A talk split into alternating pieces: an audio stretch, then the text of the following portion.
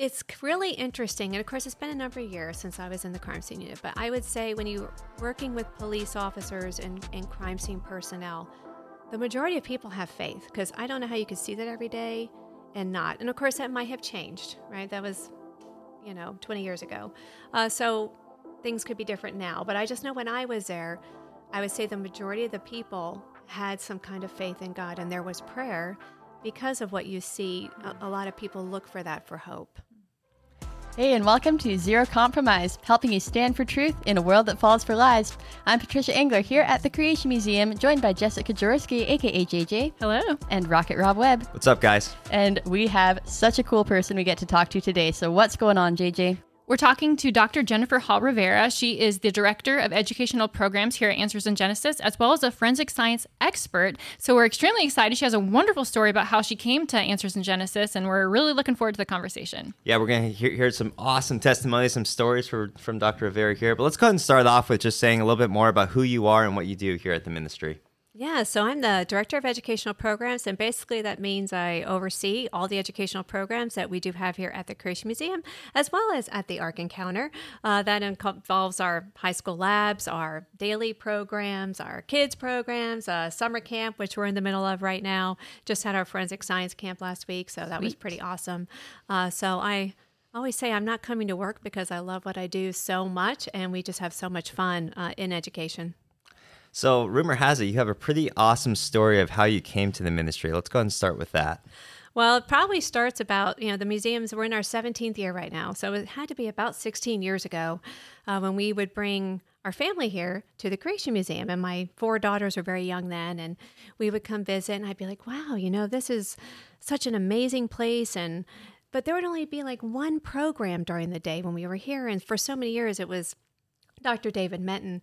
And we would see his program and I'd be like, well, I could see they have two classrooms, but you know, there's not there's not very much going on. I just saw so much potential. But and at that time I was teaching high school science and had you know i was educator of the year one year and and i you know had all these great ideas and things i knew we could do but i said i don't have the level of education uh, for them to really take a serious look at me so i went back to school went and got my master's uh, got my education specialist got into the PhD program. And uh, at that point, I had been speaking and I had some things published in forensic science.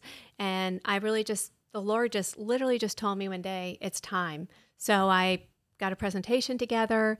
I got my curriculum vitae together and we packaged it up. And literally, my daughters and I, we put our hands on it, we prayed over it, and we mailed it in and I waited. and I didn't hear anything. There was no position, right? You just there was this, no yeah. there was no position open on their website.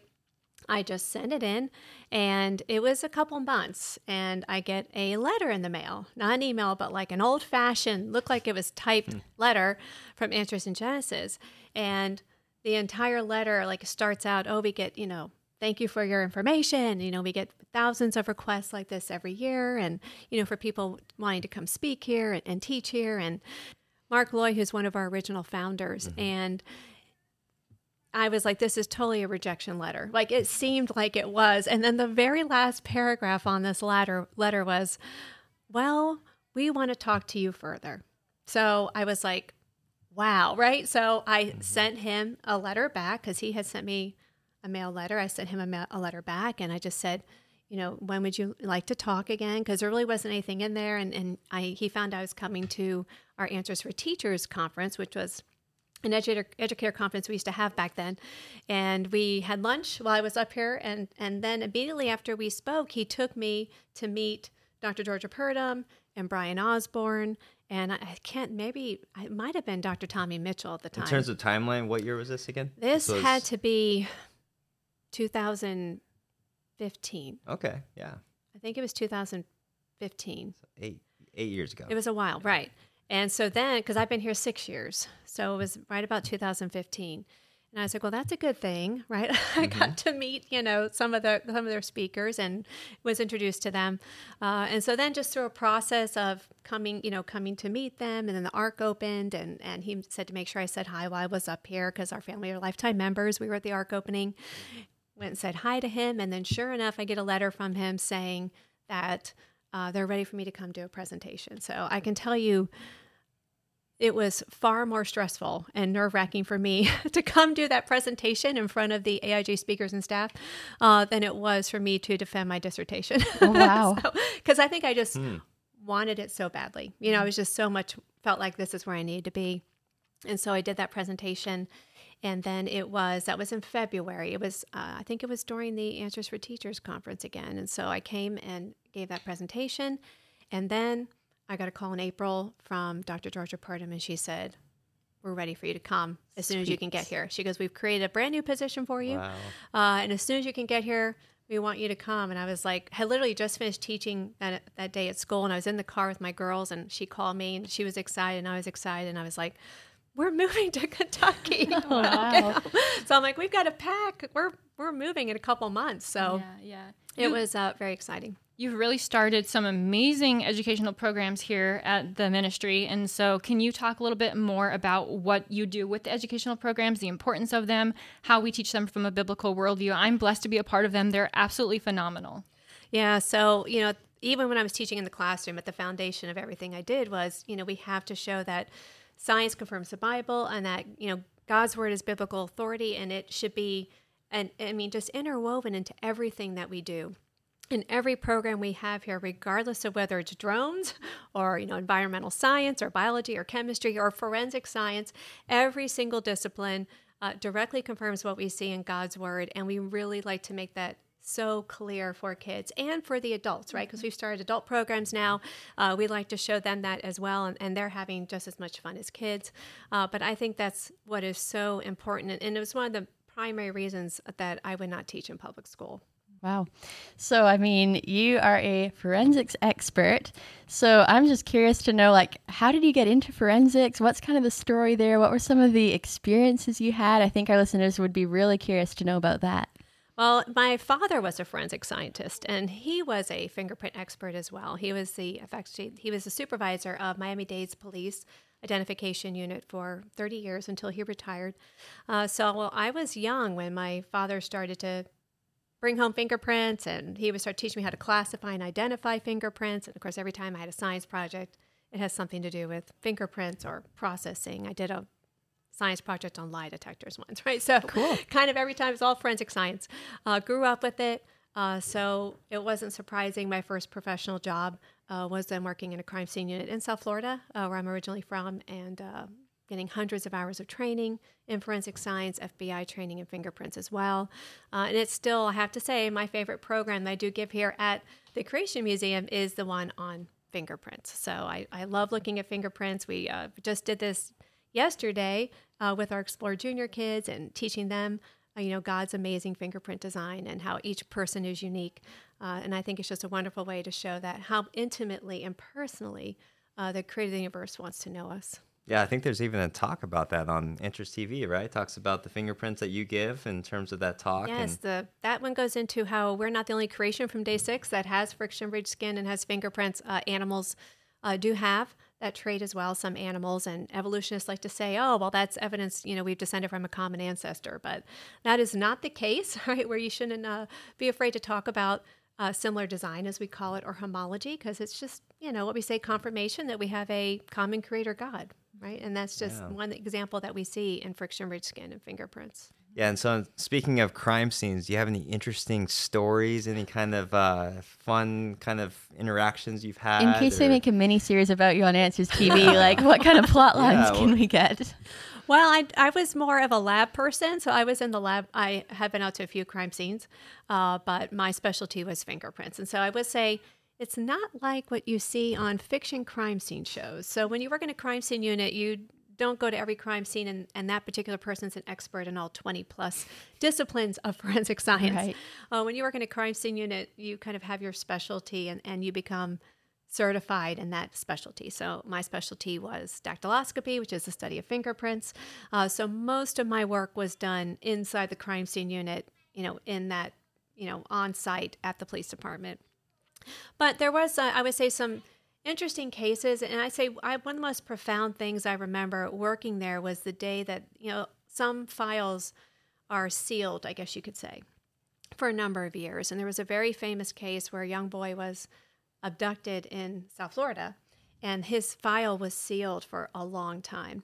And it was Adam Walsh, and his father actually started the America's Most Wanted TV show because of his son's abduction. But it was pretty fascinating um, when they s- released those files, and we were actually able to view the original crime scene photos and to take a look at that. And of course, all the media were there because it was such a historic moment, you know, when all this was finally released to the public. But um, you can just see, I always say forensic science is, there's a lot of sadness to it, you know, because it, it's only necessary because we have sinned against the creator of the universe. It wasn't part of God's original design. Uh, you know, his creation was very good. And so forensic science is only necessary now because we brought sin into the world and now there is death and there is suffering and there is crime. But, you know, he put those processes there for us so that we could then bring justice, right, to a broken world. And I just think it's a, a great example of God's mercy and love mm-hmm. for us. Did you notice a big difference being a believer working in those crime scene units? Was there was there a, a difference in worldview that you noticed among your other colleagues? It's really interesting. And of course, it's been a number of years since I was in the crime scene unit. But I would say when you're working with police officers and, and crime scene personnel, the majority of people have faith because I don't know how you could see that every day and not. And of course, that might have changed, right? That was, you know, 20 years ago. Uh, so things could be different now. But I just know when I was there, I would say the majority of the people had some kind of faith in God and there was prayer because of what you see. A, a lot of people look for that for hope.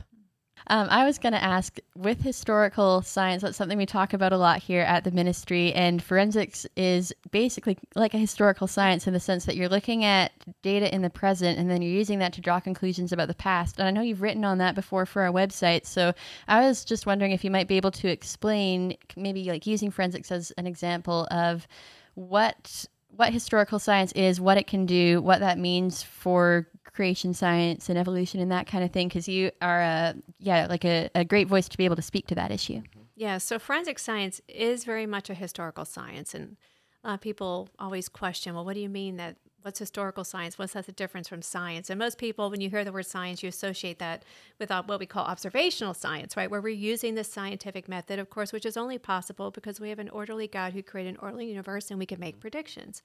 But when we're looking at evidence from the past, like fossils, no one's there to date the fossil. No one was there to see something being fossilized. We have to make interpretations and assumptions and make a guess about to how old that fossil may be or the process that was involved in making that fossil. Well, it's very much like that with crime scene work. When, when I used to go to a crime scene, I did not see that crime occur. Uh, so you're going to you know take collect the evidence. You're going to process that evidence. You're going to use observational science, but all the analysis you get, you have to then apply it to something you didn't see. And you, I would say, most often see this reflected in the courtroom, where you know you have attorneys presenting this evidence to a jury who did not see this crime occur. It's something in the past, unobservable in its original form. So that jury is going to hear that evidence, but based on their bias, based on their worldview, uh, they could come to two completely different conclusions. And we see this when we have like a hung jury, you know, where half the jury may say that, well, this suspect is guilty, and the other half says, well, they're not guilty. Uh, and that's just because, well, we're looking at evidence from the past. And so, based on someone's worldview, we're going to come to two completely different conclusions. And we see that with evidence like, you know, the Lucy fossil, where we clearly see uh, that from a creationist perspective, and the fossil evidence that we see that you know she's nothing more than the extinct Afarensis, which is what we have her portrayed as here at the Creation Museum. But a secularist would say, "Oh no, no, that's the transitional species, right? That's one of our early primate ancestors." And we look at these 47 of the 206 bones and say that's what we see, right? But as biblical creationists who believe in the authority of God's word, we clearly see that no, it is nothing more than extinct primate. So, when any time we look at evidence from the past, uh, you're going to see that there's this conflict going on between what God's word says and what man's imperfect word says. So you're saying evidence doesn't speak for itself? Not always, no. It definitely does not. I always tell people if evidence starts speaking, you should probably run or seek help because it shouldn't be talking back to you. So that's always the number one thing that we always get, right? It's like, why not just come to the evidence in an unbiased, neutral fashion? Mm-hmm. Let's just see which side has more evidence. But again, it's you, you can't do that. Everyone has a worldview. You have to approach it based on your starting point. But that, I want to go back real quick in terms of your Christian background. Have you always been a Christian your, your whole life? I must say not when I was born, right? Of course. but but uh, I was raised in a Christian home. I'm very thankful for that. Uh, both my parents, um, you know, true biblical believers, believed in the authority of God's word. Uh, was raised in a Christian school. Uh, did go to a public school in my last couple years of high school. Um, never questioned. You know, I went to secular university. Uh, but never once questioned what the Bible said about creation. I knew evolution wasn't true.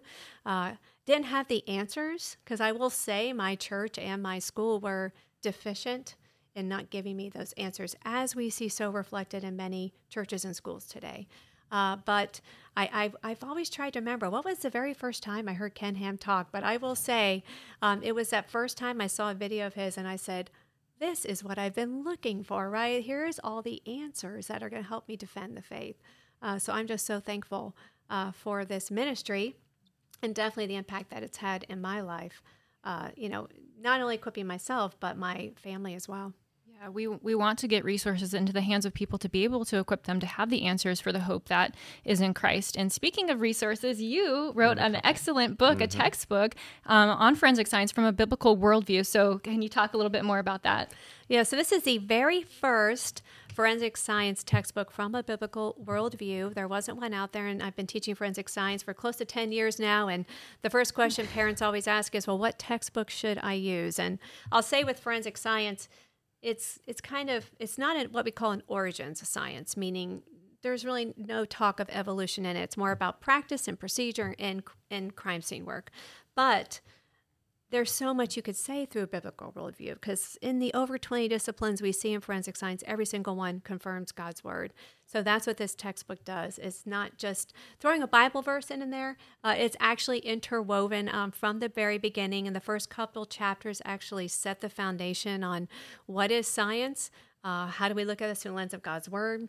What does that word knowledge mean? Where does knowledge come from? Uh, and then what is historical versus observational science. The book goes into that in detail, kind of setting that clear biblical world foundation for the students before they actually dive into the you know individual disciplines. But through each one through dna through hair analysis through fingerprints and animal fingerprints every single chapter is going to point them directly back uh, to what we see in god's word with direct confirmation of that. So uh, it's definitely unique. I'm really excited about it. It's about four years of work oh. uh, finally here uh, so God. highly encourage you uh, to check it out. Uh, there's also a teacher's guide that is in full color uh, that has labs that go with each chapter. Uh, and um, microscopic slides and all types of things like that. So, speaking of uh, forensic science, if we have a young adult maybe listening in right now, what are some practical tips you would give to that person? For somebody studying forensic mm-hmm. science, I would definitely say that you know you understand what it is. It is a historical science, it is a science of the past, right? So understanding what that means and really just you know, even when we read God's word, we can clearly see, you know, a lot of people will question us and say, well, you know, you're saying there's no evidence for evolution, but you know, you're also saying there's no evidence for creation, right? You have no evidence to say that God's word is true. But we have the creator of the universe uh, who says his word is true, and God's word is sufficient. And we don't need evidence to prove the Bible is true. Uh, the Bible is true from the very first verse um, all the way through the entire Bible to the book of Revelation. We can trust it. We can trust its account of origins. And I think that's the most important decision we can make in our life is yes, God's word is true yes, we may not have all the answers, right? But we can trust what God's word says. Uh, and we can have confidence in that. And we stand on the only source of truth. Mm-hmm. And, and when we stand on truth, you know, we don't have to worry about any, I would say, objections that come towards us or accusations or challenges uh, because we just have that peace of knowing that we have the creator of the universe on our side. Amen. Yeah, mm-hmm. there is no higher authority. Yeah, absolutely. Yeah. If people are interested in your book or more of our educational programs, where can they go to find that information? So, if you want to sign up for one of our amazing educational programs, I encourage you to go to our uh, Answers in Genesis website. You can go to creationmuseum.org or thearkencounter.org. Click on that education tab. Uh, that will take you to all the educational programs that we have by age level. Uh, like I said, we also have off site programs. We're going to the Galapagos Islands next year. We're very excited about that. That's our first time going there. We have a dinosaur dig next summer. Uh, so, just, I would say, just a wide breadth of opportunities for people of all age levels to get equipped with God's Word and get to do some great science as well. Uh, if you're interested in the forensic science textbook, you can get that at mastersbooks.com. You can also get it on Amazon and on the AnswersInGenesis.org website. There you go. So uh-huh. lots of resources for you to mm-hmm. check out. Some great encouragement as a reminder to continue standing on the authority of God's word in our hostile context and remembering that truth is on our side. The facts that we do see in the world support a biblical worldview, like what we've been talking about with observational and historical science. So thanks so much for chatting with us today, Dr. Rivera, and hope you guys are able to be encouraged by that. Meanwhile, please keep standing on the truth of God's word with zero compromise. See you guys later. God bless.